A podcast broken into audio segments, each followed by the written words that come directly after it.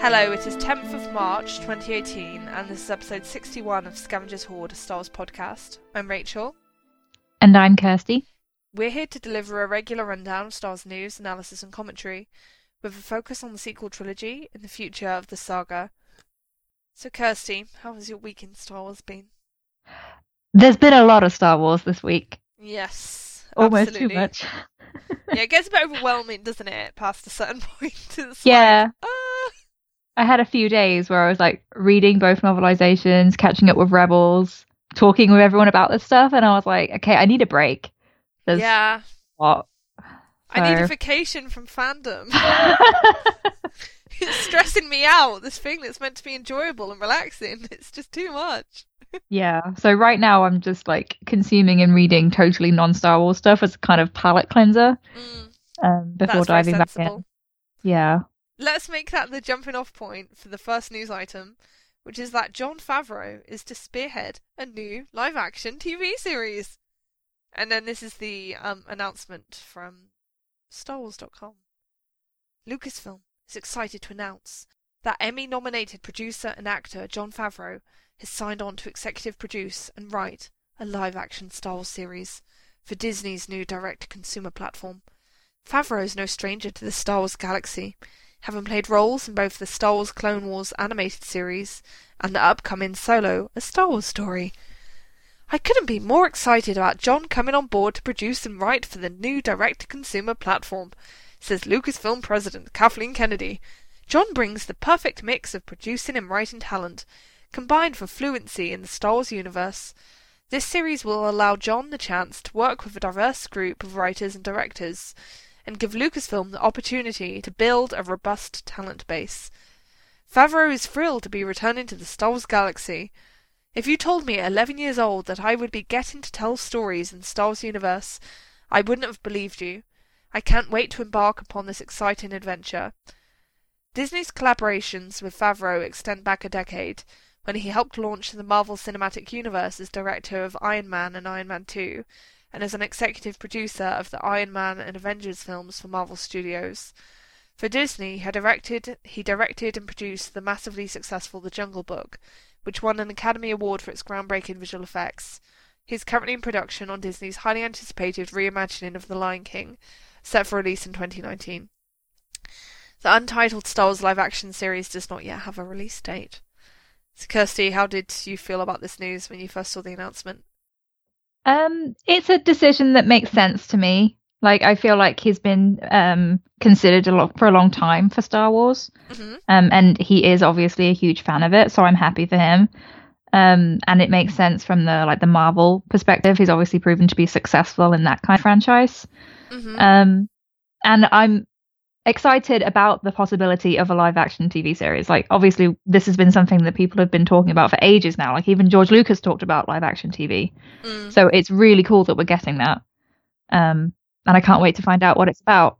Um, I am a fan of Jon Favreau's smaller films like Chef and Swingers, Mhm. and he even directed Elf, which is one of my favorite Christmas movies. Oh, I didn't know he did that. That's really yeah, cool. he's done all sorts of things. I haven't watched The Jungle Book yet, but that's supposed to be amazing too, especially effects wise. Mm. Um, I don't know if you've seen that.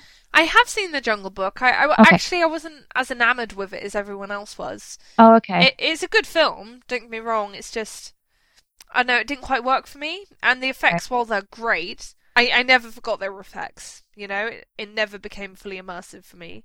But Okay. it's still a good film, and it's still a technical achievement. So he's a very talented guy.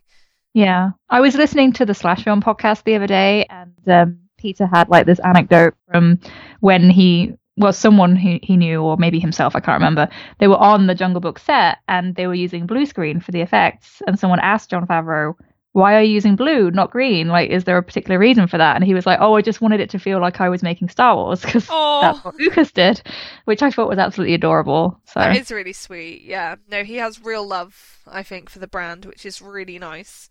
And in many ways, that's a really important first step because I wouldn't really want anyone coming into Star Wars who isn't really passionate about it and isn't determined to give it their all. And I think so far with the hiring decisions, Kathleen Kennedy has done a good job at making sure the people that are chosen are really invested and really do care about the property, which is good.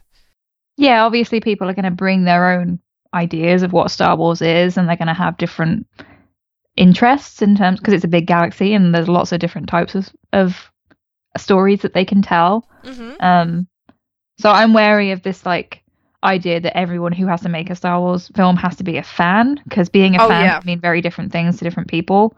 Oh yeah, Uh, definitely. Oh, yeah, I'm not sorry. I'm not like arguing with you. I'm just kind of building on that comment. Hope Yeah, no, totally. Um, Yeah. So yeah, like the the kind of fan that Jon Favreau is might be a very different kind of fan to what Rian Johnson considers himself to be. Um, but that's a good thing. Yeah, no, exactly. So everyone is passionate about Star Wars in a very different way. Like my Star Wars fandom is very different from like the next person's Star Wars fandom, you know? But that doesn't mean either of us love Star Wars to a different extent. We just love it differently and in our own ways. We get different things out of it, which I think is important and a good thing.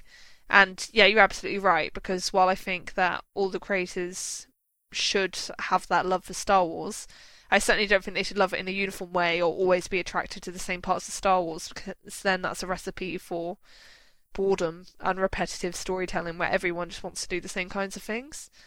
And Yeah. you don't want that. You want the filmmakers to put some of this themselves in it, which I think is what Rian Johnson did so well. Because you could tell he really loved Star Wars and was invested in that world and understood it, but he also wasn't afraid to play with it and sh- move things around a bit, you know? Yeah, totally.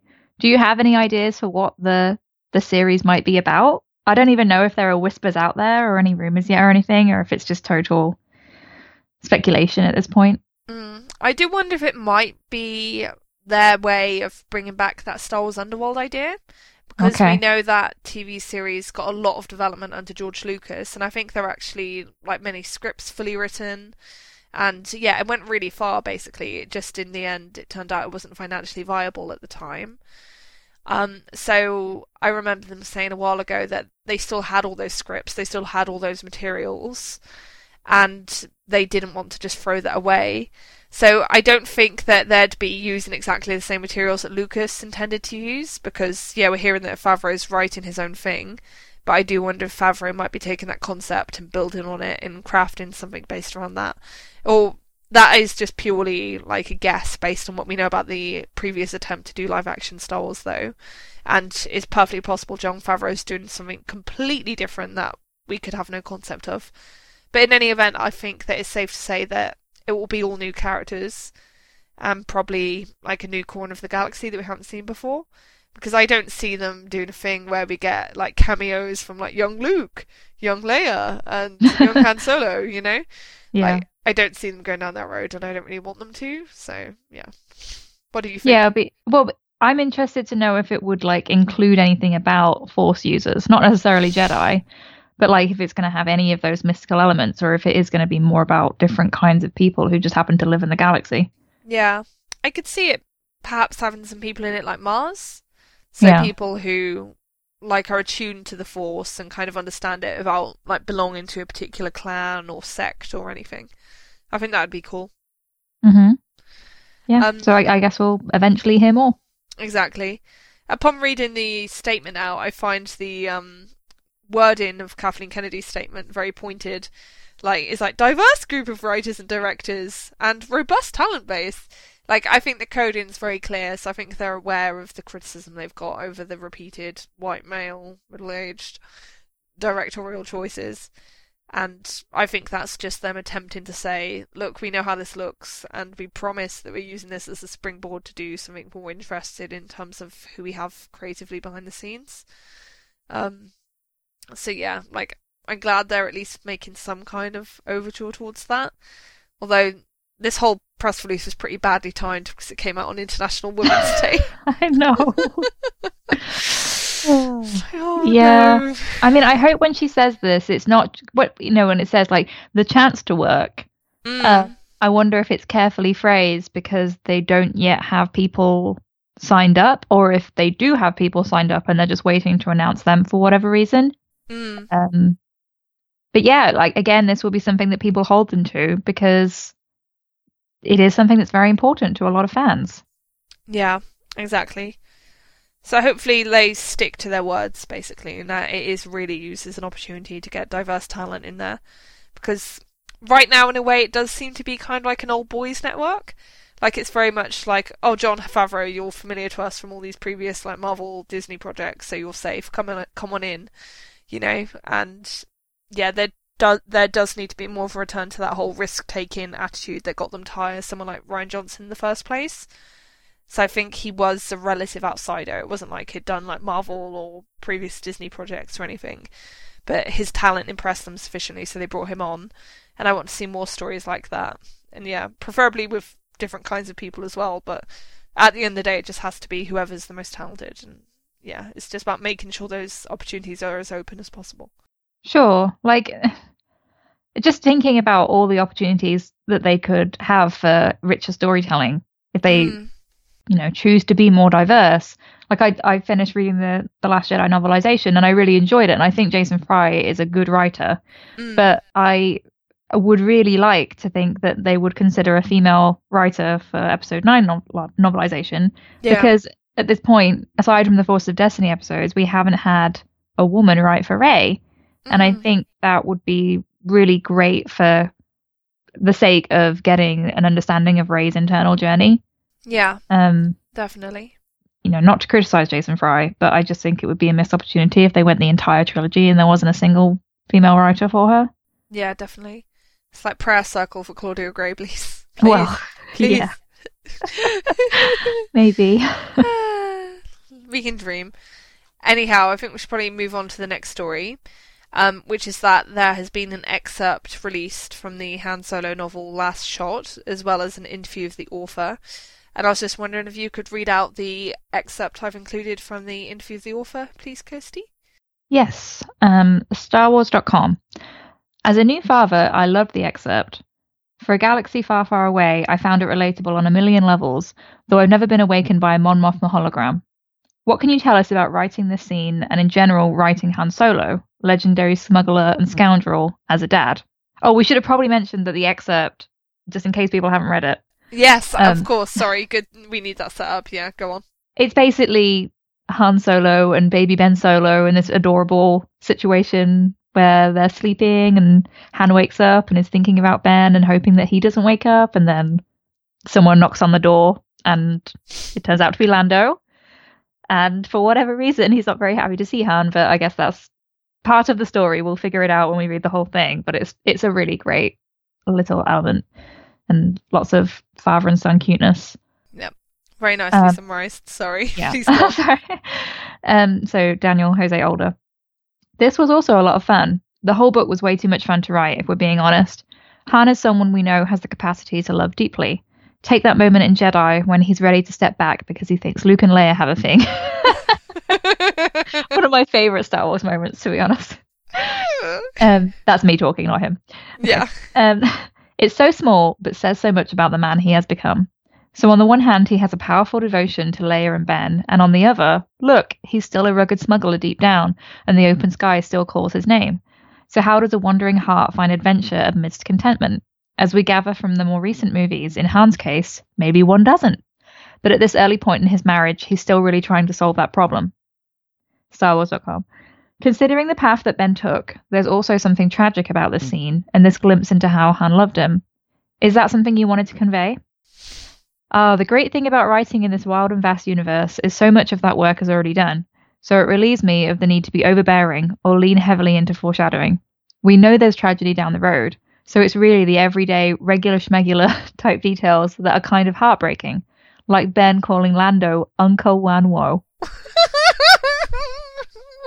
Which wasn't actually in the excerpt that they gave us. No, so that was an extra little tidbit. that breaks my heart. I, for one, will not stand for this obvious woobification of irredeemable monster Kylo Ren. so yeah, we see him like as this adorable sleeping toddler being frightened by a hologram. Down and, with this sort of thing. Yeah, exactly. This is of course how like evil overlords are always depicted. I, I like personally, seriously, it really tickles me so much seeing Supreme Leader Kylo Ren in this kind of period in his life. Can you imagine like this kind of story being written about Palpatine? It would just be so no. ludicrous. I'm sure there's fanfic out there, but There's fanfic of anything. Uh huh. Oh, it's so wonderful. Um, but yeah, it's seriously, it's continually amusing to me how Lucasfilm basically pimps out all the baby Ben Solo stuff whenever there's the opportunity. They did it with Vampire's End as well. Yeah, like, and- and it's in very few passages that are about him, and those were the ones that were released as like the preview passages because they know people are hungry for this stuff. Yeah. and yeah, it's a clever marketing move. Yeah, it's in the novelization as well. Not to get too spoilery, I won't talk about specifics, but it obviously makes sense if you're going to have like the flashbacks to Ben Solo at the academy with Luke. You're going to have those little extra elements about Ben Solo, right? Mm. So they're Exactly. pushing that stuff. Yeah, they make it very, very tantalizing indeed. So yeah, I'm excited to read this book. Yeah, same. Like it, it looks really good, and I loved what I read in the excerpt. It seemed really nicely written, and everyone was really well characterized and sounded like themselves, which I know sounds like, oh yeah, of course, but that is actually really hard to do. So I am impressed whenever anyone does it well. So hmm yeah, Yeah. and the author has been really great at connecting with fans as well. Um, after this excerpt was released, a ton of Han and Baby Ben fan art was on Tumblr and Twitter, and he was he was seeing it and liking it, and it must be really cool to see like the immediate effect of your work on fandom like that. Like the book's not even out. That's what he was saying. He was like, "Wow, there's so much, and it's all so Yeah. wonderful." So, Yeah, no, that's one of the wonderful positive things about social media, which, yeah, I think we can all appreciate. Like, sometimes it's really annoying that fans are so close to the creators, but in other times it's really wonderful, so it does let those creators know how much people are being inspired by what they do. So, yeah, that's lovely. And, yeah, I really just want to see Ben and Lando with each other. Like, how, how is Uncle Wanwo with little baby Ben? It's like, ah.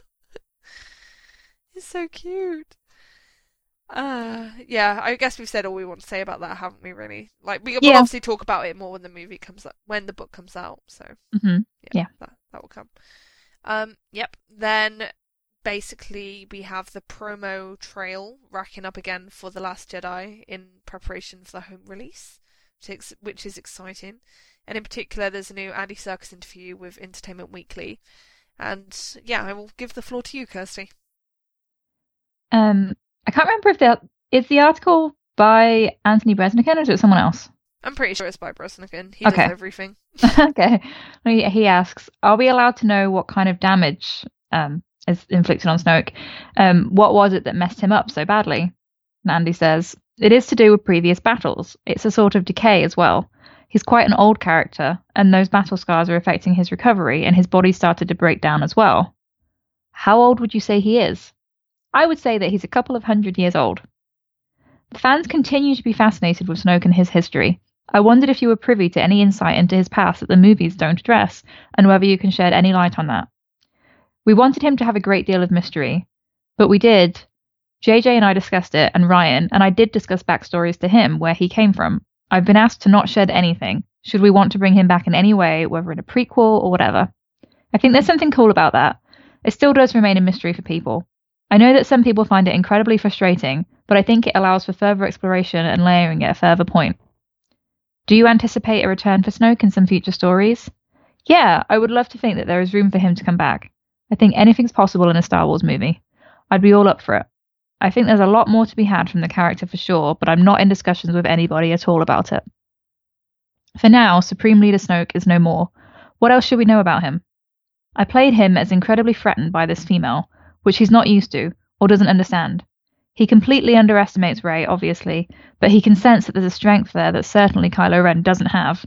I would say he's pretty misogynistic in that respect. Interestingly, for our time. I love Andy Serkis. He's great. Yeah, I, I totally get why people want to know the backstory, but whatever might be his personal headcanon, um, that's not the story that they're choosing to tell at this point. So, of course, he's not going to come out and say that because then if he did, and they decide to do Snoke stories later that end, end up diverging from that, people will be like, well, it doesn't line up with what he already told us. yeah. Um, I think there's often a, a real confusion around what counts as canon, Mm. and nothing's really canon until it's committed to paper or film, and then people can't contradict it in future Yeah. stories. So Exactly. And even then, there's always from a certain point of view, you know. Right, so exactly. There's And always like that wriggle room. Yeah, so it totally makes sense that he'd want to like tease it a little bit, and for sure we will get more Snoke stories. Like it's not even a question for me. Mm. Yeah, no, so I think obviously we get Andy here saying that he discussed backstories with JJ and Rian, but I don't think that means that those backstories like are the backstory.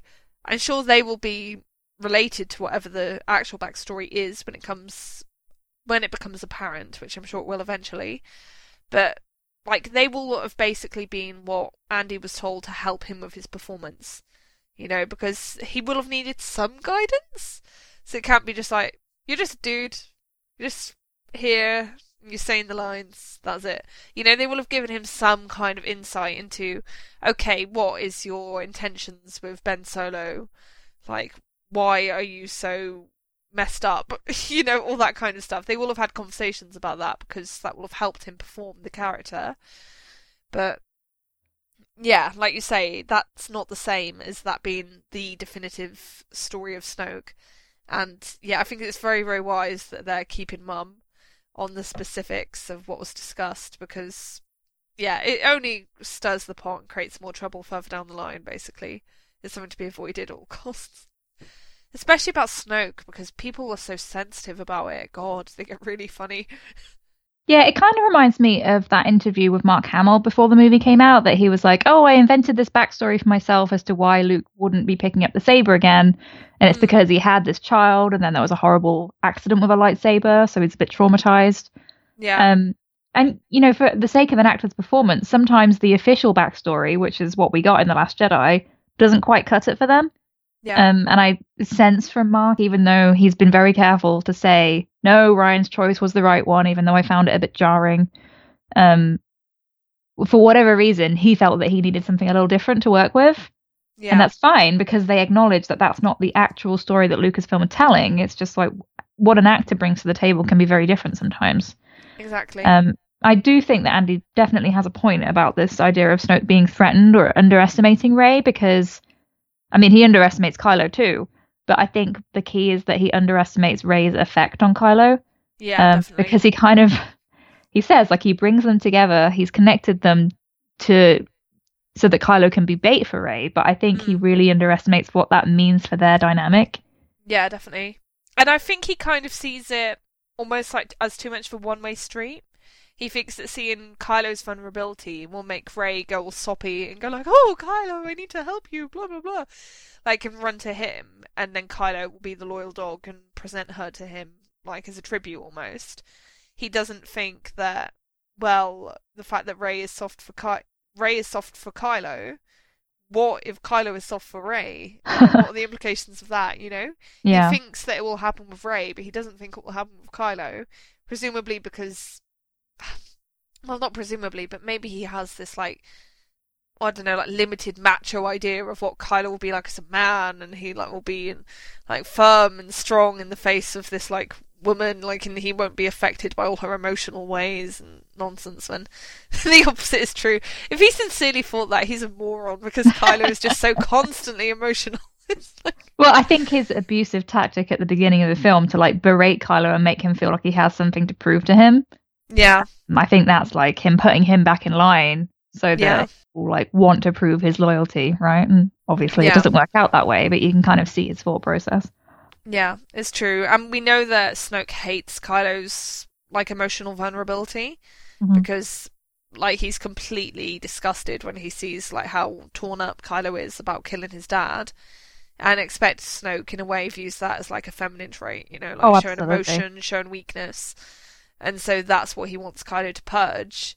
Like and in in a way I guess that ties back into like telling Kylo that he needs to kill Rey because Rey, in Snoke's mind, probably represents that feminine weakness in Kylo, but Kylo actually sees her as a source of strength. And Yep. I, I think you're right there. thanks. Sorry, that was a really lame way I to end agree that. with you. News at ten. Sometimes we disagree. yeah, no, we do sometimes disagree. We're, just very much in tune at the moment, which is nice. Then the next story is that we have had our first look at the Last Jedi deleted scenes. And basically, what we've had is that we've had a series of EW articles breaking down the individual scenes. And we've also had a complete um, deleted scene from the Star Wars show, I think it was. And yeah, it was the confrontation between Finn and Phasma. It was like an alternate version from what we got in the movie. And yeah, I was wondering, what did you think about that Finn Phasma confrontation, Kirsty? Do you prefer it to what we actually got? Uh, it's it's hard to say because I do prefer it in isolation, but mm. um, I am not a film director, so I kind of have to defer to Rian as much as I'm like, oh, well, this would have been really good, in my amateur opinion. Um, mm. when he says it just didn't work with the pacing of the movie, it's like, mm. okay, well, I, I don't know how the editing process works. I can't really visualize visualize what it would have looked like if you had just switched this in. Like I, yeah. I, I don't know if it would have worked with what ha- they have either side of that scene. Yeah. Um, so while I prefer it in terms of its development for Finn, um, really emphasizing that dynamic between him and Phasma, and I'd prefer it for Phasma as well. Yeah. Uh, it's just it's not it's not really my call, is it? So it's yeah. great that we get it. Um, and I'm interested to see if anything like this does play into Finn's story for nine. I would love it if it's true because I've been kind of waving the flag for like a Finn leads a stormtrooper revolution uh, story since The Force Awakens, and I know mm. lots of other people have too. Um, but we've just got to see if that's where JJ decides to take him. Yeah, definitely. Um, I'm kind of torn about the deleted scene, to be honest, the Finn Phasma one because I think in concept it's really great, and I love John's delivery of that whole speech to Phasma about how cowardly she was in that crucial moment. I think that's really cool, but I think in other ways it was not very well executed. Like some of the line readings were a bit off. Um, some of it was a little bit clumsy and hokey. Obviously, the effects are bad, but I wouldn't judge it on the basis of that because those are things that would have been fixed had it actually been included. You know, so right.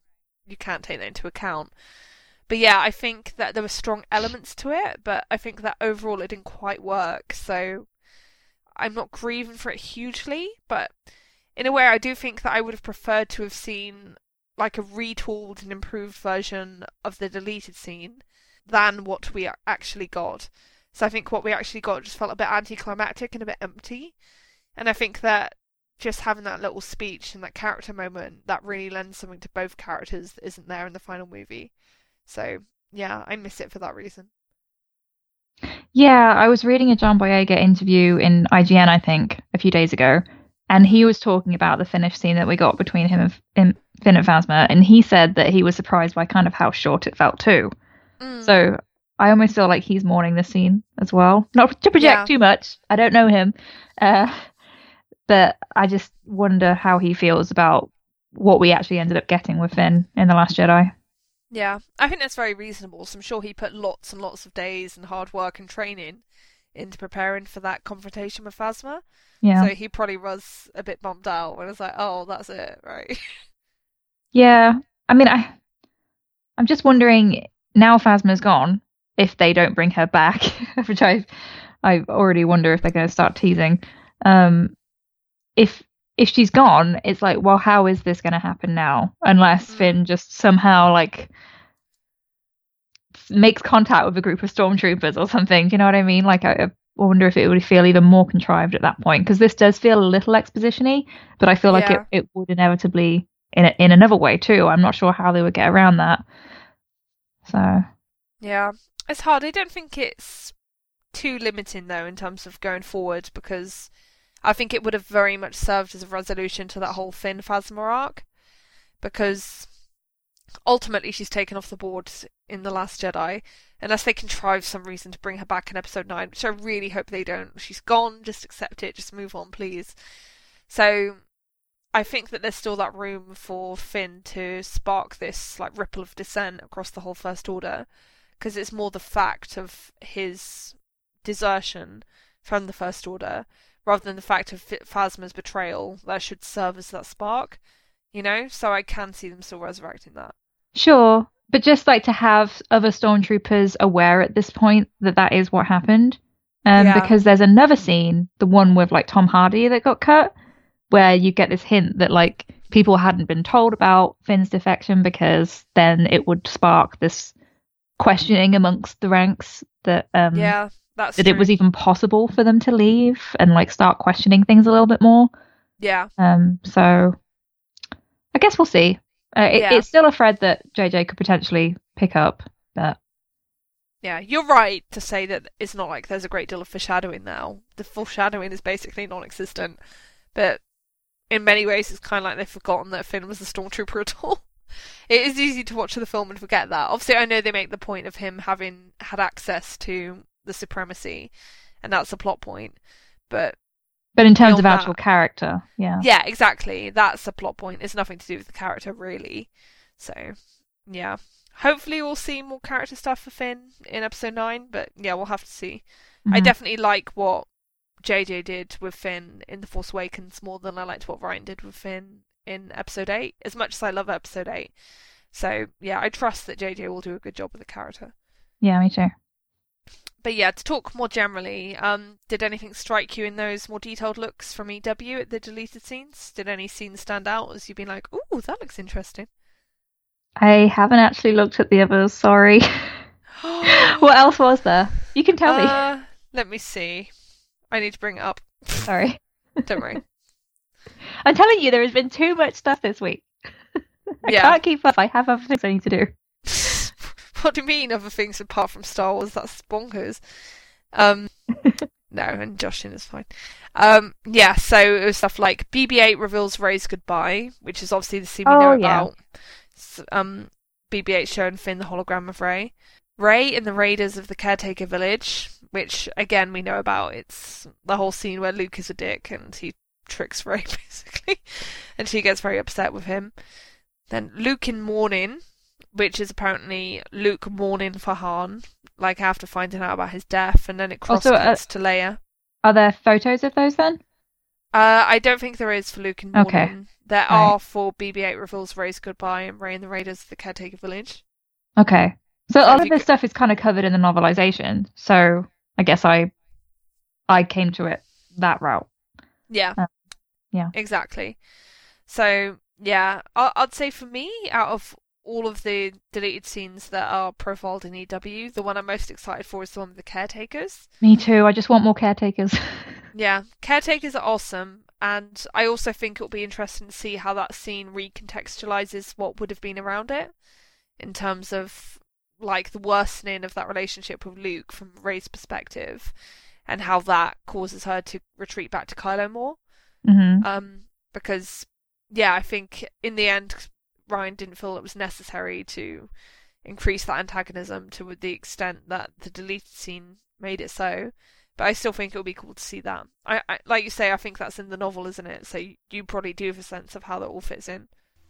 Um. Yeah. I mean, I don't. I don't want to say too much because we'll talk about it when we do get that and when we get these deleted scenes. Mm. But like Luke mourning and then like reconnecting with Leia and stuff like that, it just kind of changes how his and Rey's dynamic actually goes, Mm. and that there are like extra elements of tragedy and misunderstanding. yeah, Um, so it's super interesting to get this stuff. And ultimately, like by the end of the movie, it doesn't change things too much. So you can understand why Rian ended up cutting things. It just streamlines it a bit more. Mm. Um, but they're just intriguing, like extra little character tidbits.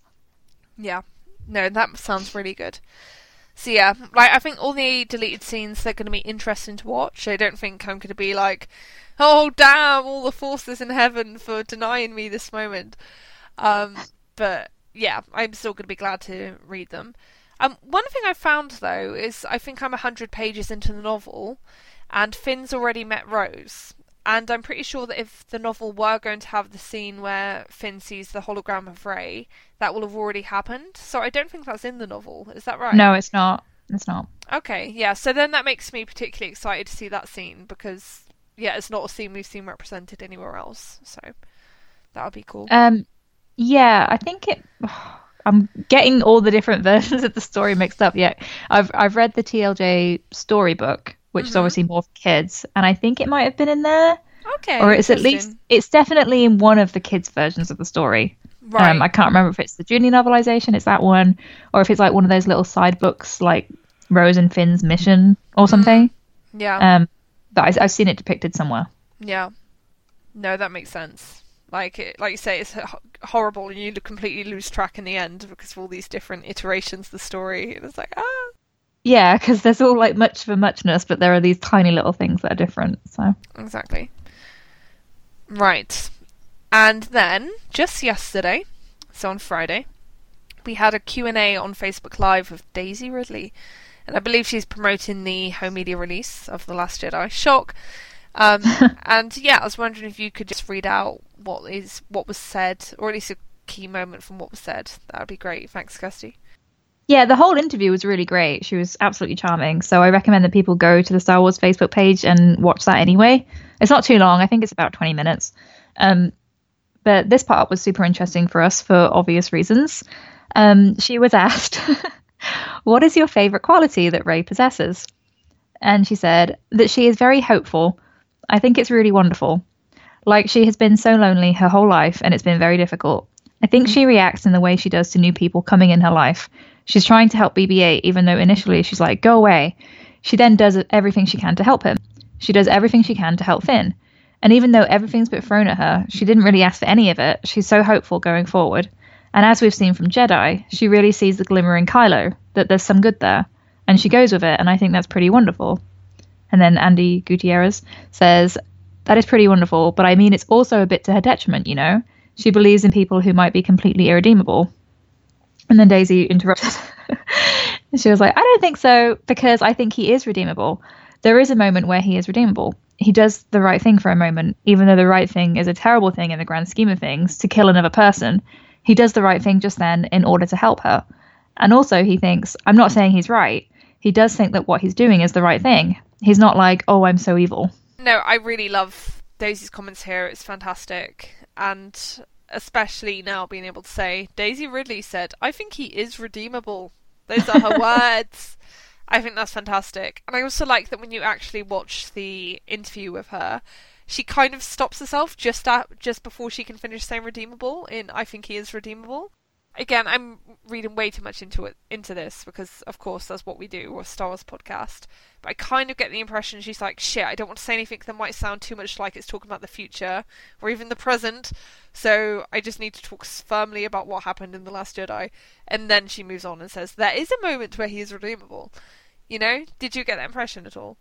Yeah, I think she's very careful to talk about what we've already seen because and I'm guessing she doesn't really know that much about episode 9 yet anyway, so it's not like what she's saying could be like oh a spoiler or anything. It's that she's talking about what happens in the last Jedi that even though Kylo makes terrible decisions, he also makes good ones. Um, I do think it's kind of funny that she says like oh, it's terrible to kill another person. It's like, well, not really when it's Snoke, but Yeah, exactly. but yeah, that she's saying that he does that to help her because I, I know there's been a lot of debate about whether he was like using her to then get to Snoke, and that was his plan all along. Um, so yeah, he he does that to help her. He sees that she's in this situation, and he decides he wants to rule the galaxy with her, which has its own set of problems with it, obviously, and that's why she behaves the way she does afterwards. But um, yeah, I agree with everything that Daisy's saying here. Yeah. No, exactly. They're great comments, and I think they exemplify part of why I love Rey so much. Because that is like her ultimate good quality that ability to have hope and to work hard to help people despite all these like difficult circumstances and her her own hardship. That's the best thing about the character for me. It's not Yeah. the fact that she's like a badass with a lightsaber, because that to me is kind of irrelevant. It's how she is as a person and how she treats other people, and yeah, that's what makes her awesome.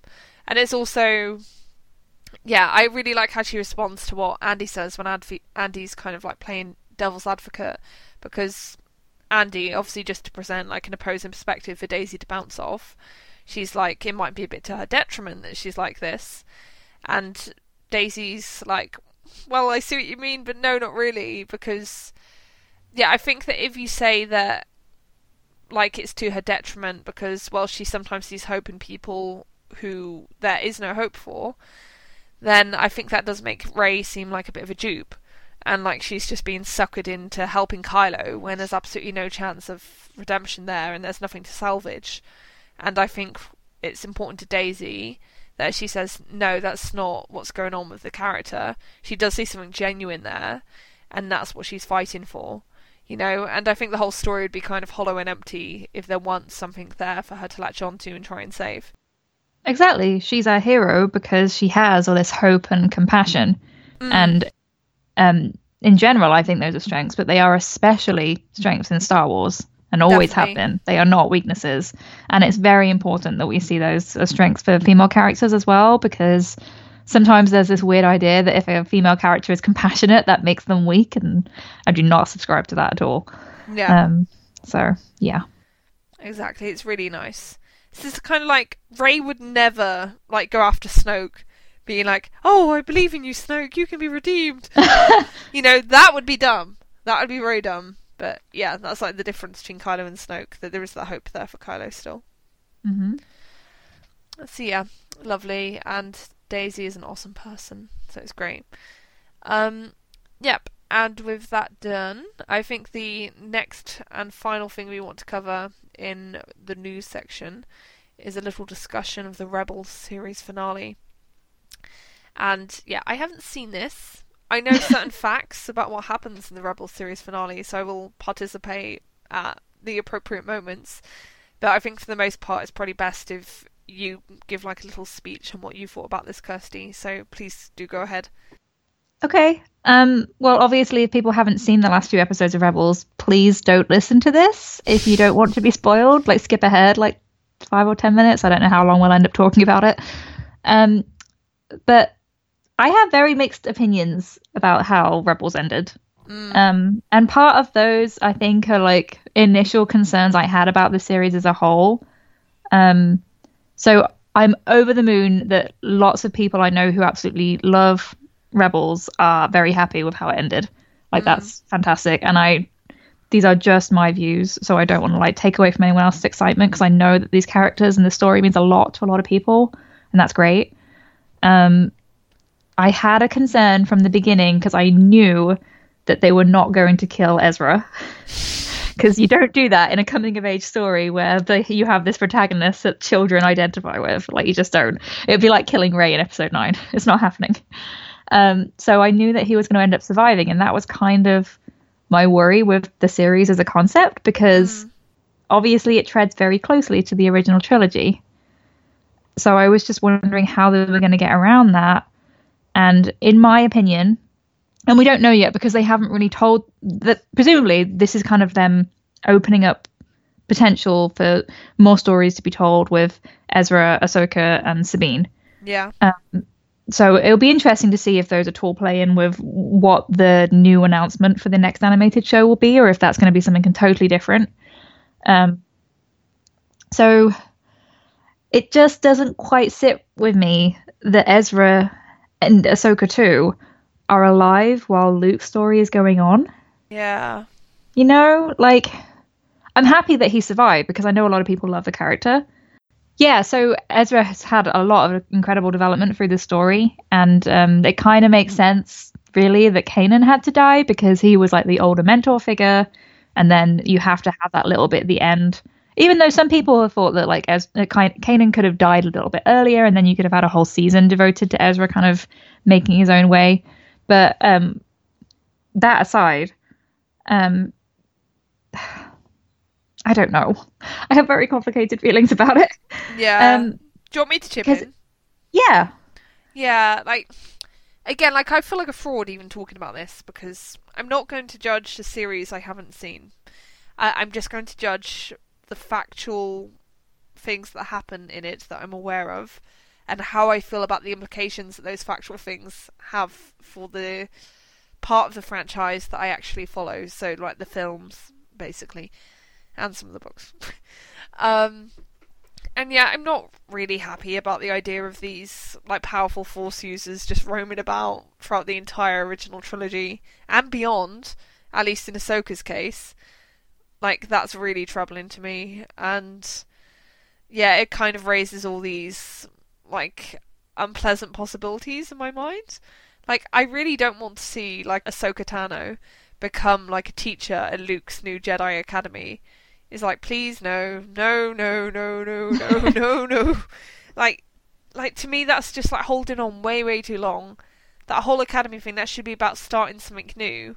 And I think a big part of that whole like endeavor for Luke should be that he doesn't really know what he's doing and he doesn't know what was really taught in the old Jedi Temple because there's no one left to te- to explain that to him. You know, then if you have Ahsoka there, who was raised like in the last days of like the Jedi under the Republic, and will have known all their ways and a lot of their teachings and everything, well then that completely undermines that. You know, I just I don't like it. Yeah, I mean this is all speculative because we don't know what story they're going to end up telling. It might be that like Sabine and Ez- Ahsoka go off to find Ezra, and then for whatever reason, they're all kind of called out to somewhere in the unknown regions, and then they get lost, and Mm. and, and then the First Order. Do you know what I mean? So Yeah, sure. Like like I'm obviously going worst case scenario with this, you know? It's Yeah. just a possibility that is now there that was not necessarily there before because we weren't even sure these characters were going to survive. Yeah, I mean there was all this like, oh, does Ahsoka live? Um, debate going on like a- after season two, and it was never any question for me because Dave Filoni would never be able to kill Ahsoka. I'm sorry, he loves her too much. Yeah. he can't kill his darlings. So um, she was always going to come back, in my opinion. But the fact that they have that epilogue and it's like, oh, and they lived past the Battle of Endor, it's like, okay, so what were they doing in that time period that would make sense if we look at what the original trilogy gives us? Because it's really that Luke is the last hope. Um, there's not any acknowledgement of other Force users. I, I'm again, I'm like thinking of worst case scenarios where I'm like, are they going to retcon what, like, you know, the there is another? Like, is that going to be Yoda referring to Ezra or Ahsoka instead of Leia? So please no. no Sorry, I, I hope we're not upsetting anyone here because these are just kind of us like we- we're just being honest about what this changes for the story because it, it inevitably it changes some things. Like even Yeah. just the um, the part that I actually r- really loved, all of the stuff in a world between worlds, bringing in Mortis again, and Ezra going into this really cool place where he can potentially he can change everything about the universe, and he wants to bring back Kanan, but then he doesn't, and he saves Ahsoka. But the implications there are potentially huge, and they're not really explored in the story. Like, and maybe they will be explored in future stories. But hmm. did Vader see Ahsoka disappear? like, that's huge. That's been a serious like head scratch moment. Is he going to want to bring back Padme now he knows that's possible to change time and space? Is he going to be knocking on Palpatine's office door, being like, "Hey, you never told me about this. I could bring back my wife." We have a plan. Maybe we will get that now. Maybe that will be Vader's new journey to try and save Padme. Like, how tragic would that be? Um, That would be tragic, but yeah, just no, please. I'm just. They're going to have to do something with this stuff because while obviously the portal. It was done in a way that it was like, okay, that's wrapped up in that story, and it doesn't necessarily mean that this is going to be something that Star Wars writers can regularly go to. Like, oh, we need to bring back this character. We're going to br- open up the portal again. Hmm. they can't do that over and over, but it Yeah. still presents the possibility, which doesn't bother me in and of itself, but just the fact that they did it with Ahsoka, and then she was like, "Oh, you can't save your master, I can't save mine." But then she was happy to survive past that too, and it was like, "Well, your destiny's altered now." Yeah, exactly. I think I'm just not sold on the idea that all the ramifications of all this crazy, crazy stuff that's gone down in Rebels have been properly thought through. Um, it's like I've seen a- I've seen a lot of people complain about the ramifications of that kamikaze like high sp- like um hyperspace jump in the Last Jedi. You know, I've seen people say, "Well, that's that's a precedent. Why didn't that happen like in every previous big battle?" You know, but to me that is nothing compared to like, "Hey, there's time travel now." it's like what? Like, so I think there are logical explanations as to why like the whole hyperspace kamikaze thing will have not been used before, or at least why we have not seen it being used before. I'm not so sure that there are logical explanations as to why this whole time travel device is exclusive to Rebels and is not a thing that's ever really come into play elsewhere. I, I don't know, I just don't buy it. Yeah, it's interesting because the fact that you hear the voices of the movie characters like Rey and Kylo, um, it's like is this going to play a part in episode nine? Like, we know that Dave Filoni and Rian Johnson did collaborate on some aspects of the story. Um, Dave Filoni was on the set of The Last Jedi. Um, so we kind of just have to wait and see. Um, like, I had this, and um, Courtney, uh, Knights of Ren, like, I saw her talk about this, and I was like, yes, that was what I wanted. This, like, really cool idea of the Force bond strengthening, and, like, Rey somehow saving Kylo at the last second as he sacrifices himself through the Force bond, like grabbing him through it because we know that they can physically touch each other now. Mm. Like, wouldn't that be really cool? But the fact that they've done it in Rebels now kind of is probably not going to happen. Not exactly that way. But it's just like it, it brings up this cool potential. But um, I don't know. It'll just be interesting to see how these little things play out now that they are part of established canon. Yeah. Um, because I I liked a lot of the mystical force stuff. I liked this concept of Ezra going into this portal, but the fact that he's like the only force user who's ever had access to, like even Palpatine, uh, he couldn't do it. Um, Yeah. Although it was also cool to see like Palpatine kind of seeing him and Ahsoka, and like trying to chase them through it and stuff. Like, I don't know. It's just bizarre to me still to see Palpatine interacting with Ezra and like being aware of his power but then in the original trilogy it's like suddenly Luke's the bigger threat. I guess because he's like got that emotional connection to Vader as opposed to Ezra is just like, oh, he's a strong force user, I could use him. Yeah, he's just a dude. Can you imagine if um, in the original trilogy Luke was taken out and Ezra had all those big emotional scenes with Vader? Well, I mean, Ezra has he's incredibly powerful.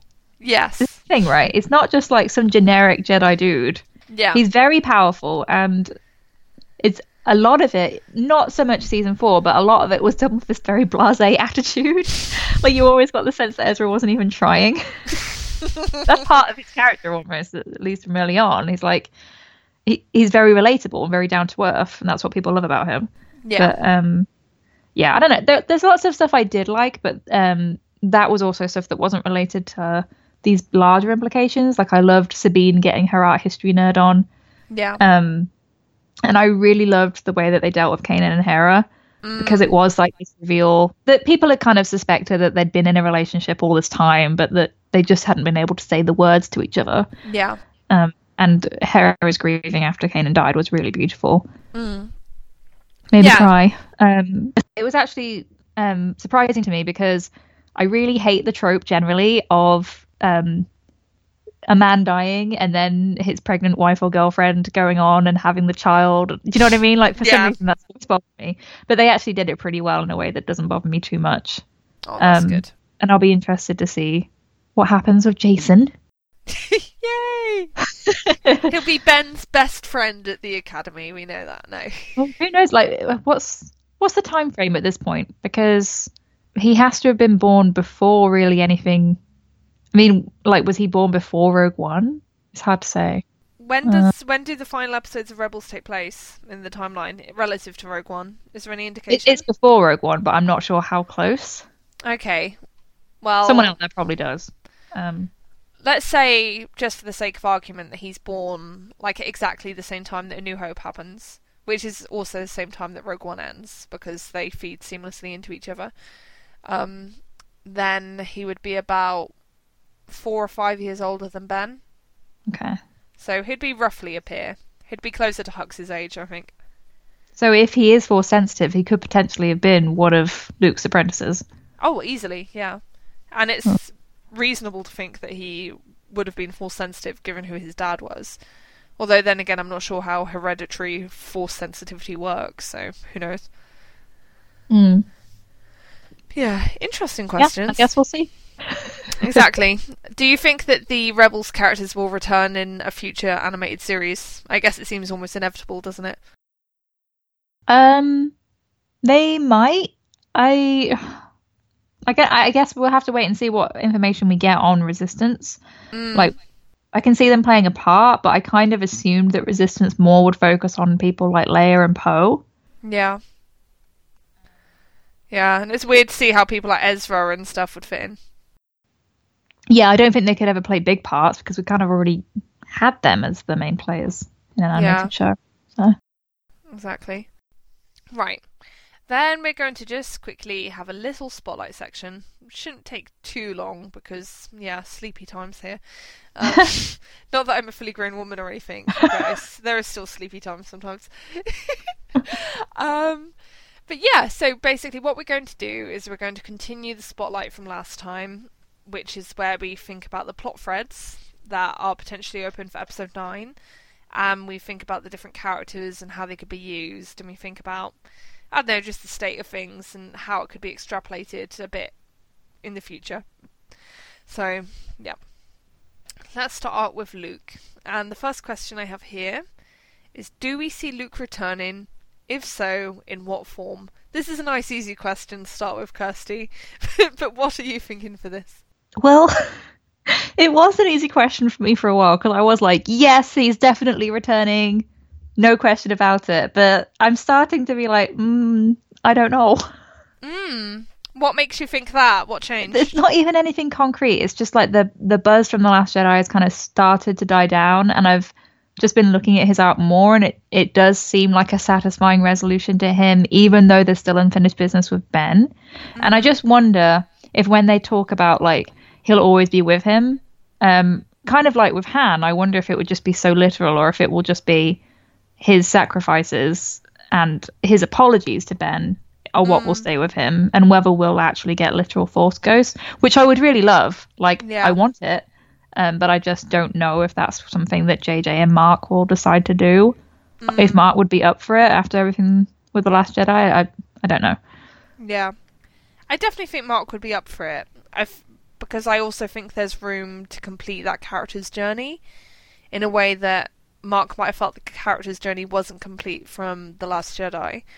Because I do think it's a good ending for the character, but I do think there are also things left incomplete. Like, for example, we know that, like, Luke acknowledges that he failed Ben in The Last Jedi and that he's sorry for that. And I do think that with an interesting and well told story in episode 9, there is room for Luke to at least in part engineer things so that he can make up for that failure and really show that he still has this belief in his nephew and this hope that he will come back, even if it can't be through him directly. You know? So I think that would be yeah. a really nice way to close out his arc. Because we saw yeah. Luke come back as the legend in The Last Jedi, but I don't think we have yet seen him come back as this person with that enduring hope that always characterized him in the original trilogy. Yeah, I I wonder especially if now that we're not going to have Carrie as Leia, mm. um, especially in terms of Kylo's arc and potential redemption, that they would have rewritten it to maybe require Luke Force Ghost even if they hadn't originally. Yeah, I think that's very likely, and you've also got to think about how incredibly distressed people would be if there were no Luke at all in True. nine. like, I know that they shouldn't be writing these films with that in mind. That shouldn't be like the primary consideration, and I still don't think it should be the primary consideration. But I do think it should be a consideration and a question they should ask themselves. Yeah. So I'm I'm torn about it. Like I want it, but I'm just not 100% sure. Yeah. Exactly, and we will see. So, yeah, I personally think it's going to happen. I'd say that, like, I think it's only the most slim outside chance of it not happening, especially in any form. I think it's dangerous to say, oh, there's definitely going to be 15 minutes of scenes with Force Ghost Luke. Right, it could be a very small moment. Exactly, yeah. And like, I think even something very, very small would still count and still have the potential to be really powerful and good for the story. So, yeah, I think it will happen in some shape or form, but the shape or form that it takes will is yet to be determined. hmm Um, is Luke likely to take on any of the narrative functions previously assigned to Leia? Can he realistically carry these out, or are certain things more likely to be done by Rey or Poe? I guess when writing that question, I was thinking, well, there's so much history and bad blood between Luke and Kylo that I think that's part of the reason why Luke acknowledges that he can't save Ben because he knows that there's just too much pain and suffering there and that so much of Ben's hurt and torment is rooted in what he did to him that he accepts that he can't be that healing presence as he might be in another situation. So yeah, I guess the question is, like, to what extent can Luke replace that Leia function if Leia were to be used like is some kind of like part of Kylo's redemption story? Um, I mean, I think he could, but it would just be different because the Mm. dynamic is inherently different. So I think Yeah. like some of the emotion would have to be maybe given to Rey, even though obviously she would have she would have had that component of the story anyway. Yeah. Um, but in terms of like Leia's responsibilities in the Resistance, they've actually done a pretty good job of offloading that to Poe, even in the Last Jedi. yeah, I think definitely. they maybe did that so that Leia's arc in the last movie could be focused more on family because I think there's been such an emphasis, not just in the movie, but in like the extra material that Leia has sacrificed so much and constantly put her responsibilities and duties in politics first Mm. that it's maybe time for her to be able to focus on her personal relationships more that she Yeah. would want to do that because the situation's gotten so dire Yeah. um, and we we just get like a little taste of that setup in the Last Jedi between her and Ben. Yeah. No, definitely. And it still breaks my heart a little that we won't get to see that fully, but obviously reality strikes, I guess, and it strikes hard. Um, but yeah, I think you, you're absolutely right, and you expressed that really well. Um, yeah, so I guess my last question is: Will Lo- will Luke haunt his naughty nephew? Will he do this in a trollish way, or to be constructive and make up for how he failed Ben in the past? Um, my answer to this is pretty clear cut, as I'm sure people will get from my earlier answer. And it's that, yeah, I think it would be about being constructive and trying to help him. I think they might add an element of mischief in to keep it a bit fun, and that could potentially be a source of a bit of humour, which I definitely would appreciate.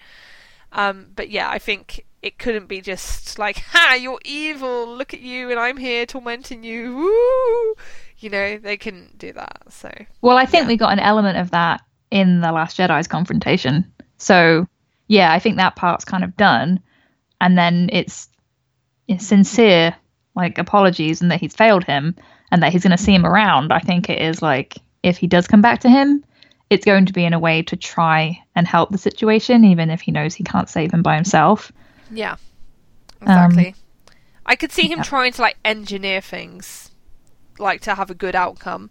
You know, kind of like how the like Greek gods in mythology do. You Yeah. know, they set up certain players in specific situations because they want certain things to happen, and then it's like boom, it happens because like these higher forces were at work. And I don't mean that to like deny the like say mortal characters any agency. I just mean in the sense of there being some like greater mystical force at work, and Luke perhaps being an agent of that to an extent. I think that could be cool if done Mhm. well. Yeah, I agree. Okay. Right. Then we have Finn and Rose. I start with a question that isn't at all difficult. Do we have any answers for how these que- characters could be used in the story? Honesty is okay, Kirsty, by the way. Uh, I honestly have very little ideas here because I feel like Finn and Rose's stories were very well rounded by the end of The Last Jedi. yeah. And there wasn't a ton of unfinished business aside from like their personal relationship, which I'm sure we'll see to continue to be explored. But in terms of like, Finn's found his place now in the Resistance, and there aren't really any questions left about that. He's like fully committed, and so is Rose, and she Yep. sees that in him, and that kind of ties in with how she feels about him romantically. Mm. Um, whether or not he feels the same way, it's kind of left on that note to for then to, to follow up in episode nine, right? yeah. Um, but in terms of like their overall character arcs, I really don't know. It's kind of a blank slate from my understanding. I feel like JJ could take it in a number of different ways. Um, with Poe kind of taking Leia's role, it's almost like Finn could take a Poe role. Mm. Um, not necessarily like become Poe as a character, yeah. but that he's going to like move up in the resistance and be more of a a player in terms Yeah. of like making strategic decisions and stuff rather than being sent on a mission he's Yeah. like more central Yeah, that's true. Like, and I could also see Finn being like Poe's most like trusted like member of the Resistance in many ways. yeah Like him becoming almost like his right hand man, and like his protege because like we know that Leia mentored Poe, and I could see Poe continuing to mentor Finn. Because I do think, like you say, that Finn is fully committed committed to the Resistance by the end of the Last Jedi, but I do think there's still a lot for him to learn. Because I remember there's that moment in the base on Crait where like Finn is like, "We've got to fight," and Poe's like, "No, no, no," like because he, he recognizes that as actually the time when they need to retreat. And so he actually uses that moment as an opportunity to teach Finn a lesson that Leia had previously taught him. So I think there could be an element of that, you know, like mentorship and like building each other up and stuff. Yeah. I would also like for Finn, and again, I don't know if this is what JJ would choose to do, but I would really like the idea of him playing more of a role in Rey and Kylo's story too. Mm. Because then it kind of ties up nicely with what we got in The Force Awakens, where you establish these three characters um, who have these complex relationships. Because the Finn and Kylo stuff, it it could just be dropped and never mentioned again. But based on The Force Awakens, it kind of suggested to me that they had unfinished business in terms of like where you have these two adversaries um, and they kind of hate each other clearly. But especially by the end of the last jedi they both really care about Rey. Yeah. So what does that mean if anything? Yeah. No that's really cool and really true actually. Um, because yeah their characters are so different in many ways but they're also eerily similar in other ways. And I think that is a really rich territory to explore. And yeah, again, I, I think I might have touched upon this the last time we spoke, but I really, really want to see what those ramifications are from everything that went down between Rey and Kylo, particularly in this case in terms of how much does Rey tell her friends? Like, will Finn know anything about that? Like, because I'm just wondering how many questions there would be. Would Rey even need to acknowledge that she had gone to the supremacy. Like, to be honest, because as far as any of them know, she just turns up on the Falcon, which is the vehicle that she took to Ahch-To, mm-hmm. and then she's suddenly on Crait on the Falcon again, without Luke, and certainly without Kylo. So, yeah, would anyone even need to be told about her presence on the supremacy? What do you think?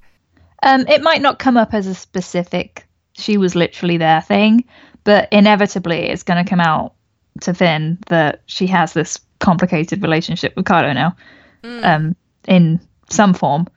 Yeah. Um, because I think the way that they part in The Force Awakens and the fact that they don't even sh- exchange dialogue in the entire movie for The Last Jedi, it's kind of setting up this notion where they'll expect each other to be in relatively the same place that they were when they parted.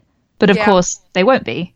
Mm. Both of them have developed and developed in relation to totally different characters that they haven't had their own interactions with. Yeah. Um, you kind of get that with how Rey is looking at him covering up Rose with a blanket, right? It's kind of this like, well, who's that? mm. And um, what's going on there? So exactly. Yeah, I'm really interested to see how that's what that's going to mean for their relationship. Yeah, so it's very fertile ground to explore because we know from seeing how Rey handles it with Luke that she just doesn't tell Luke; she keeps it secret from him. So my kind of feeling is that she might also keep it a secret from Finn and Poe and everyone else at the Resistance. Maybe apart from Leia, I could see her confiding in Leia, and then I think there's room for it to like bubble to the surface in nine, and then become like a driver of the action. But yeah, again, just a possibility, but one I would certainly like to see explored. Yeah.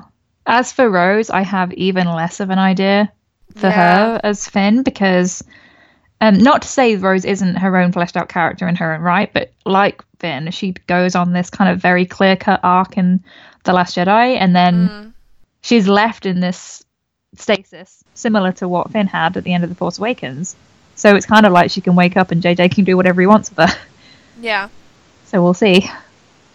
Exactly. It's a bit of a weird situation with Rose because yeah, she's a character who could really be taken in any direction she does kind of still feel like a bit of an outsider to the like pre-established characters from the Force Awakens, apart from Finn.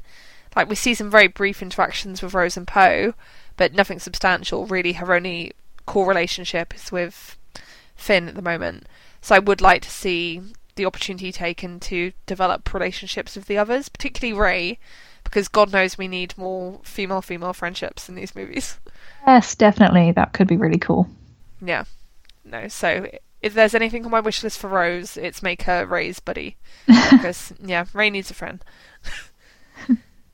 Okay, and then there's the old chestnut. Do we think there's any chance of Finn inspiring some kind of stormtrooper uprising?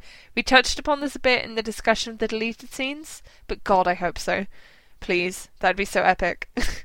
It would be really epic. Like I'm, I still have my fingers crossed for it, even though I am uh, happy to accept it if it doesn't go that way, because JJ, who knows, he could have an even better idea up his sleeve. Although I don't know what that would be.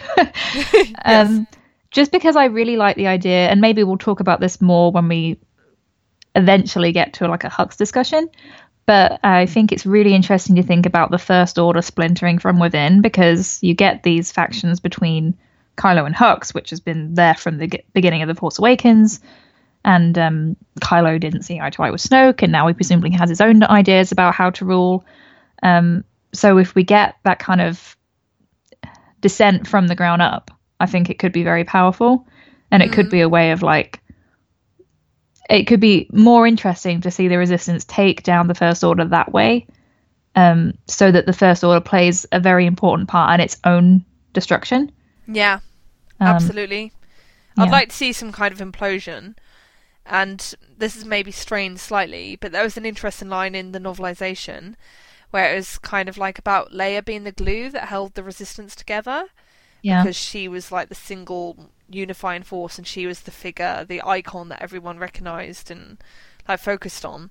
And that kind of made me think, well, what happens when Leia goes? I know that they've set Poe up as like her successor, and I'm sure he'll be the leader of the Resistance in Episode Nine. But I do kind of wonder if we'll also see like tensions and factions within the Resistance. You know, like mm-hmm. especially mm-hmm. if they deal with Leia's passing in that film, which for obvious reasons seems pretty plausible. Um, and yeah, I think it'd be really interesting to see both sides kind of like broken apart internally, you know, and then they're both forced to think, okay, this just isn't working. What do we do? you know, because I think there has to be some recognition that this old binary of like the plucky resistance and the evil first order is not working and there needs to be something different from that you know? And i think for that to be the case it can't just be a case of the good resistance destroying the bad first order. I think they have to handle it in a different way. Uh-huh yeah, it's going to be really interesting to see Poe and Kylo as this generation's leaders and whether it's even possible to have some kind of reconciliation because at the end of the day, the First Order is pretty hard coded as a fascist organization. Yeah, exactly. Um, and we don't know what Kylo's going to do yet. Um, but uh, considering how idealistic and I don't want to say like narrow minded, that's not right, the right word, but like very principled Poe is that he he's almost presented as an extremist on the left. Um, yeah. That he was part of the New Republic, and then Leia convinced him to join her cause. And at the end of the day, they were like an illegal subset mm. that wasn't formally recognized by the Republic. They were funded by them, but kind of hush hush. So yeah. it'd be interesting to see these two leaders. And like, I've been talking for ages about how I would really love to see more politics because I know in the prequels that's kind of been for a long time considered a common criticism of the prequels that there was too much politics, but it's all mm. in the mm. way that it's done. At the end of the day, Star Wars is about war. Yeah. so you, you, are going to need to have some politics in there. Um, exactly. As long as it relates, you know, in a relevant way to the individual character arcs. Yeah, no, that's really true. Um, right. And then actually, that's a good point on which to move on to Poe. Um, and my question here is Poe looks set to become the new leader of the Resistance. What sort of leader do we think he will be? He's going to be ha- different to Leia. He's going to have to be, right? Because mm. they are different people. And I know there are lots of parallels between them. And he was Leia's protege, but I feel like The Last Jedi pretty clearly showed that he has his own personality. Yeah. And I'd be kind of disappointed if he just became Leia. Yeah. No, he needs to hold on to those core elements that made him Poe. And I certainly don't want to see him be this like angel of good conduct. Like I still want to see him screw up and stuff from time to time. Because it's not like Leia was making perfect decisions every turn throughout the sequel trilogy, even. Uh-huh. Um. So yeah, I still want him to see him be human and fallible, but obviously more mature and less inclined to silly risk taking. Like I want to see like the thought process behind his decisions, you know? Like rather than just seeing him like jump gung ho into cockpits and stuff. That does actually make me wonder, like, how much of a hands-on leader will Poe be? Like, because I guess there'll be that tension between him wanting to be an active part of the struggle, but also recognizing that leaders they can't always be involved because they're too important. You know, you can't put your life at risk in every single battle because if you go, that creates serious, serious problems. So yeah, you need to have more care for your own welfare than like an average pilot would. Yeah, and I think that was part of what he learned in The Last Jedi. Like what Leia says to him about Holdo, that she wasn't concerned about looking like a hero. Mm. Um, I think he might have learned that now, but it'll just be interesting to see that in practice. Like it's going to be weird to see Poe, who we've seen for so long as the man of action, like strategize carefully and and then stay back and oversee things. Mm. But it, it will be cool to see that because that really speaks to his development as a character, which is something I hadn't anticipated based on The Force Awakens. Yeah, exactly. He like became much more fully realized, I think, which I've really welcomed. Uh huh. Um, yep. And then I have another point. We previously discussed how Poe may still have things left to learn.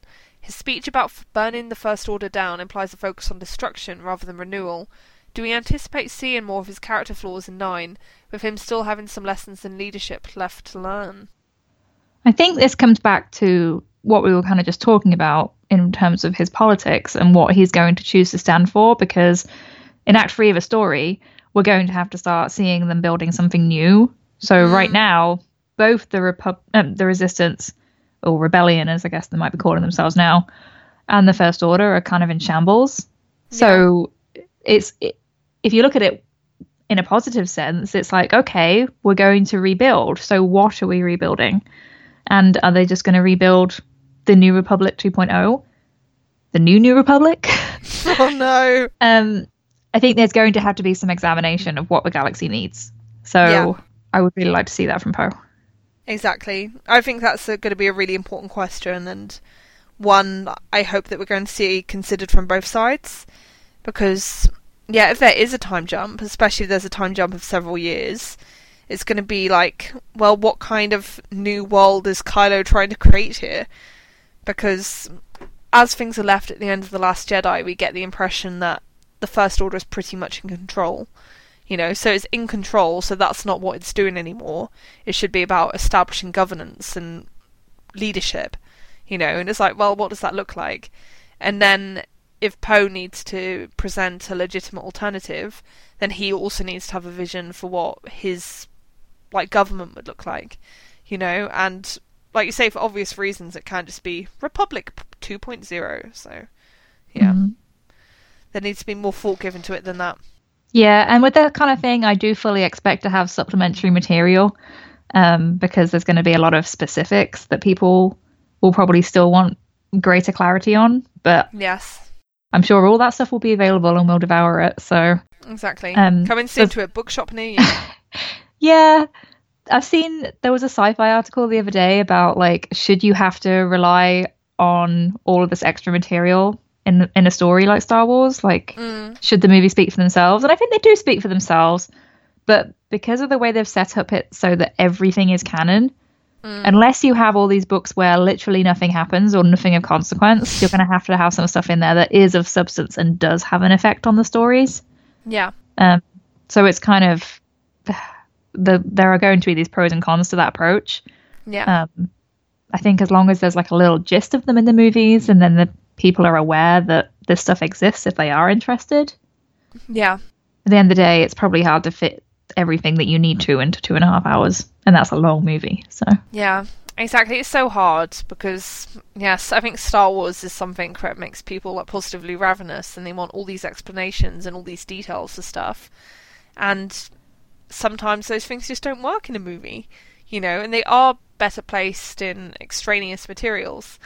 But I think because Star Wars means so many different things to different people, for what the filmmakers might consider extraneous and supplementary, that might be completely crucial and like story changing to other people. You know, like all this Mhm. stuff about Snoke's backstory. We know now, having seen the reaction to The Last Jedi, that to a not insubstantial cohort of fans, that is like the information they most wanted out of The Last Jedi. And obviously, The Last Jedi had no interest whatsoever in giving them that information. So those people are, of course, going to be pissed that they didn't get that, you know? And Mhm. yeah, it's tricky because yeah, you can't please everyone, unfortunately, with this franchise. It's the problem of becoming too popular, really, because yeah, you're not any one thing. You're many, many different things to many different people. Yep. Right, then we'll cover Leia. And yeah, the questions here. A sad but necessary consideration. How do we think the story will handle Carrie's passing?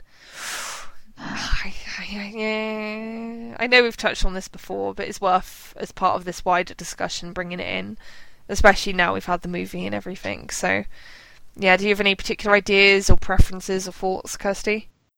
Um, I would like to see some kind of memorial, at, maybe at Mm. the beginning of the story. Yeah, Uh, some people might consider that poor taste. I don't know, but I think it Mm. could be really beautiful if handled well, obviously, yeah, and I think it could set the tone. Um, I think it it depends on the kind of time jump they're going to do, right? But I think, I, like, I definitely do not want to see like Leia dying on screen in terms of like a ship being blown up or anything. no, please no. So I feel like that's really the only way they could do it. Mm. Um, but I don't know. It's not my story, so there's probably all sorts of ways that I just haven't considered. Yeah. I think it's a really horrible situation, so there's really no good way, to be honest, you know? But I think for me, like, the best way would perhaps be to have it explained in the opening crawl that she's passed, however that's happened. And then, like you say, to open with some kind of memorial to her. Because what I'd like to see is that even if Carrie cannot be physically present, which she obviously can't, then I'd still like that story to be about Leia in a not insubstantial way. You know, I wouldn't want it to just be a token thing where it's acknowledged and then brushed off and ignored for the rest of it. I'd like Exactly. to see it maybe establish certain themes and that'd be really resonant and like a recurring thing throughout the film, you know, and I don't know, just having something like where at the end, like we get like a speech from like Ben where he's like all emotional and he's acknowledging how much he loved his mother and acknowledging how much he loved him, you know, and how like he wants to like fight for her or something like that. You know, I know that sounds cheesy and I'm obviously not writing this thing, but just that kind of sentiment, I think that could be really really powerful. And I think that's a way of keeping the story like centered around her and her inspiration that while still keeping it like nice and personal and respectful. Yeah, exactly. Depending on who they have involved, if it's Poe and Rey, um, like you could even have the Resistance holding this memorial between themselves, but because Mhm. of the Force bond, you could have Ben experiencing it via Rey or something like that, or Yeah. they have a Force bond moment later on where she challenges him and says, "Well, why why do you care?" Or I know this is very fanficky. Again, we're kind of just talking about headcanons, and it can go very differently depending on how they choose to execute it. But they're going to have to acknowledge it in some way, basically. Yeah. Um, Exactly. so And I think it's inevitable that however it's handled, it's going to feel very, very real for the audience in a way that this kind of thing wouldn't normally. mhm. Because, yeah, like when Harris, when Han Solo died, it's not like Harrison Ford had died, you know. So it's obviously heartbreaking for fans of that character to see him go, especially under those circumstances. But you're not grieving for a real person. You're just grieving for a fictional character. Whereas when people watch episode 9, they will be grieving for Carrie Fisher because we're very fortunate in having that wonderful full performance from her in The Last Jedi. But that's not the case in episode 9, so that film will, of necessity, be about handling that grieving process, I think. mhm. Yeah. And I think there's potential for that to be really powerful if we see all those characters grieving for her in their own ways and how that impacts them. So I could see it becoming almost like a propaganda point, you know, like with Leia gone, depending on the way in which it's managed. And yeah, I, we've kind of touched upon this, but just in case we have anything else we want to add. How will Leia continue to play a role, be influential, even in her absence? Will they use a totem of a sort to signify her presence, as the dice symbolise Han?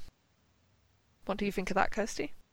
Um, I think potentially they could, and it could actually be really powerful if it's something that she owned that was formerly owned by one of the Organas or Padme or something like that. Mm. to really emphasize that family line. Yeah. What do you think? Yeah, no, I'd definitely like to see something like that, like brought into play, because I think that's a nice, tasteful way of keeping her present. You know, like something that we've seen her use a lot in the sequel trilogy would be that ring of hers. Mm, you know, with yeah. the two gemstones. Like that's kind of like become a symbol of her, and she wore it throughout the Force Awakens and the Last Jedi. It's not. It's a bit like the dice, and that is never really lingered lingered upon but it is always there and i think you could explain that and give it some kind of like little explanation like it was the wedding ring or something like that and that that would make it really like powerful and people would look at that and they'd see Leia and think of Leia. Mhm. and yeah i think that'd be lovely. And yeah I, I kind of think you have to have something like that because when you're dealing with the absence of the actual actress it's helpful to have just something there. It's like this pivot point hmm Yeah, it's the way that they did it with the dice, which was very well done in my opinion. Like this quick Yeah. visual motif that people immediately recognize. Exactly. I really liked that. Um, yeah.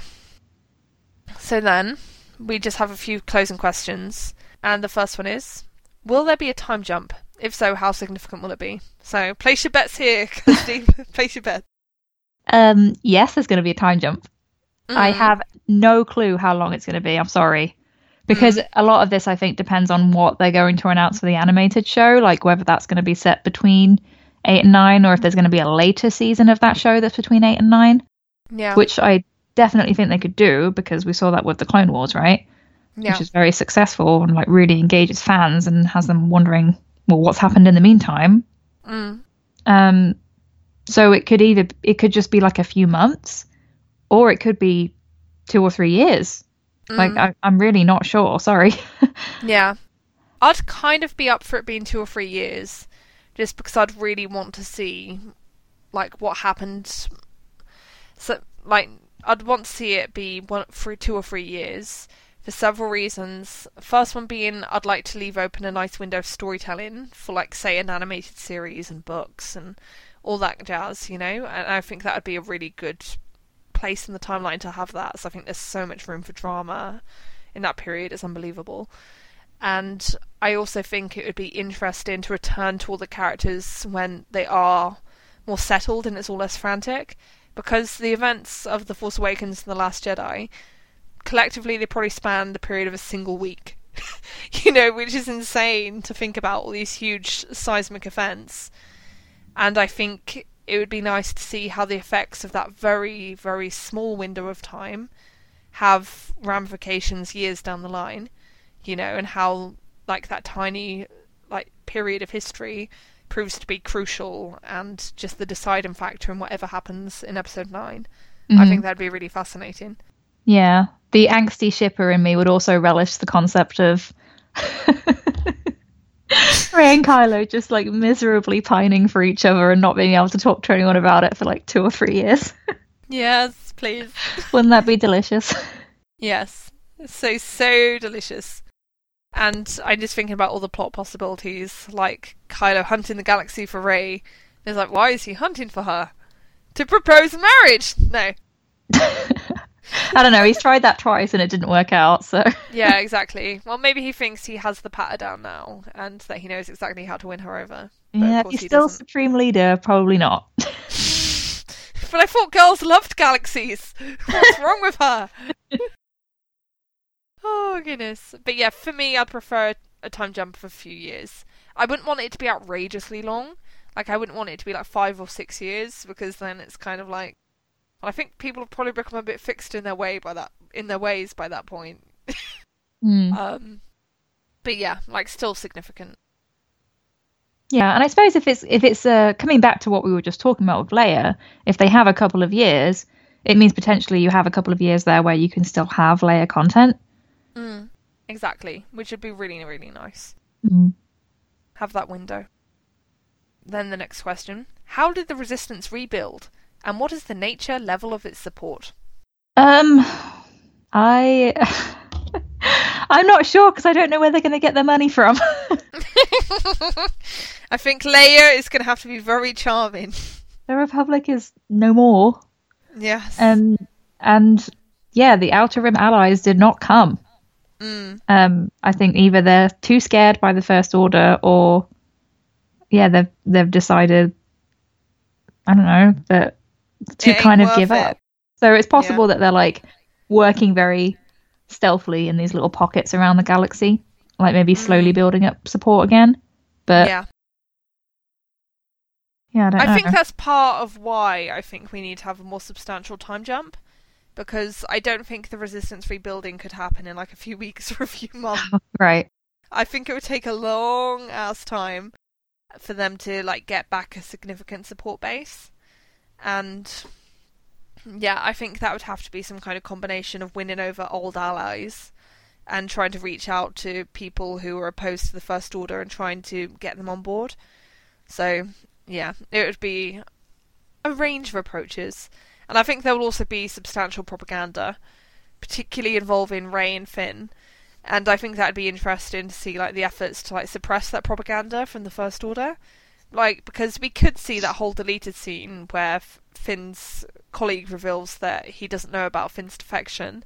Like I think we could see that in a bigger way, where like the First Order like pulling down posters and stuff, like recruitment for the rebel for the resistance and stuff. But yeah, that's like my fan fiction at this point. But I definitely think it will be something that will be explored in tie-in materials. I don't really think it will be something that will be touched upon much in the movies themselves because to an extent you just need to go with it, you know? We can't get the ins and outs of all like the dinners to like woo people and convince them that the resistance is great. You know, so that's not fun or particularly interesting. Mm. But yeah, we need to get some sense of how it happened, but that will be in tie-in stuff. Yeah, definitely. And then next question: How strong is the First Order's grip on power? Uh, I should maybe add under Supreme Leader Kylo Ren. right. I think there's still going to be an absolute organizational chaos between Kylo and Hux, Yes. or there's some kind of like internal cold civil war going on where they're both Yeah. either well i don't know like I, in my opinion and i've said it plenty of times before um, the movie and the novelization not to get too spoilery but that supports the reading i had of the movie that hux wants to be supreme leader Mm. um, so I think I just actually read a passage in the novelization where it's like Hux imagining how Yep. great Supreme Leader Hux would sound. yeah he like almost says it out loud while he's in the ele- elevator and then he's like oh, but there might be cameras here Snoke could be listening what a It's loser kind- It's kind of like those girls who have a crush and they'll write like Mrs. Smith. like if their crush is like Tom Smith, you know, Yeah. it's like their fantasy name for themselves. uh-huh Hux does that, but with a title. It's really sad. Yeah. So he he wants it, and I think he's still gonna want it because what else does he have? Yeah, I kind of do wonder how much actual power Kylo's going to have, because I do think that the military will answer to Hux for the most part, and obviously Kylo can throw Hux about and bully him, like in a very literal sense, you can throw him about, but like really, how much is Kylo going to have his will exercised? And how much interest does he have in having his will exercised? I think that's also an important question because he just kind of seems to like stumbled into the role of supreme leader without actually really wanting it because what he wanted was to do the whole whatever the hell the thing was with Rey and that's obviously not happening so now he's kind of the supreme leader by accident. I'm not sure he wants to be that. So I, I could actually see him just deferring to hux a lot of things and just moping about a lot. But we'll see. Maybe it will be the making of him. Who knows? Yeah, I mean it can go in a lot of ways because I think they want to be careful and still not being like, oh, it was a great decision that Kylo became supreme leader. Uh, yes. But they can play it up in either like, oh, he's disastrous, or he's really good at being supreme leader, but that's part of the problem, and that's something Yeah. that like Rey and Co have to take down.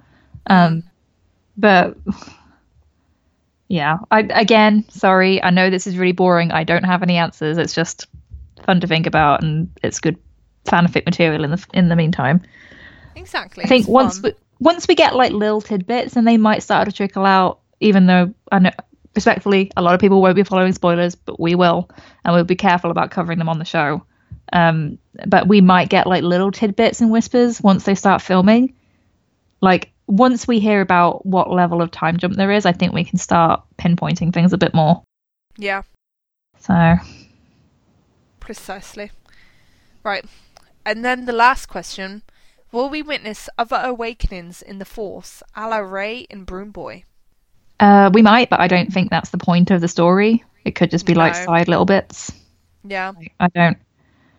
I don't think that's the point of what we're we're seeing. Like I think the Force Awakens as a title, and what we saw emphasized in the Last Jedi was that it's between Rey and Kylo, and their darkness and light to meet it. You know, that's the balance. So Yeah, no, definitely. Like for me, my worst case scenario would be having like a return to like the arena from Attack of the Clones.